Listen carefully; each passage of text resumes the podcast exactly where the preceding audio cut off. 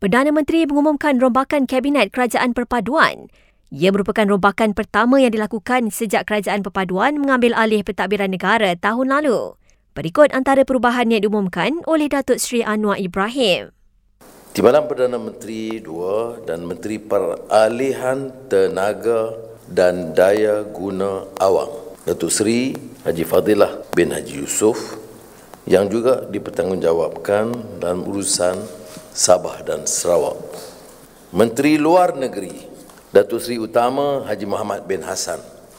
Menteri Pertahanan Datuk Seri Muhammad Khalid bin Nordin. Menteri Kesihatan Datuk Seri Dr. Haji Zulkifli Ahmad. Antara nama yang bertukar portfolio ialah Menteri Kesihatan Dr. Zaliha Mustafa yang kini dilantik sebagai Menteri Wilayah Persekutuan. Gobin Singh Dio dilantik sebagai Menteri Digital yang dipisahkan daripada Kementerian Komunikasi. Datuk Seri Armizan Muhammad Ali dilantik sebagai Menteri Perdagangan Dalam Negeri dan Kos Sara Hidup. Datuk Seri Amir Hamzah Azizan yang baru sahaja mengangkat sumpah sebagai Ahli Dewan Negara pagi tadi dilantik sebagai Menteri Keuangan kedua. Dengan perubahan itu, jumlah ahli jemaah menteri meningkat daripada 28 kepada 31 orang manakala jumlah timbalan menteri bertambah daripada 27 kepada 29 orang.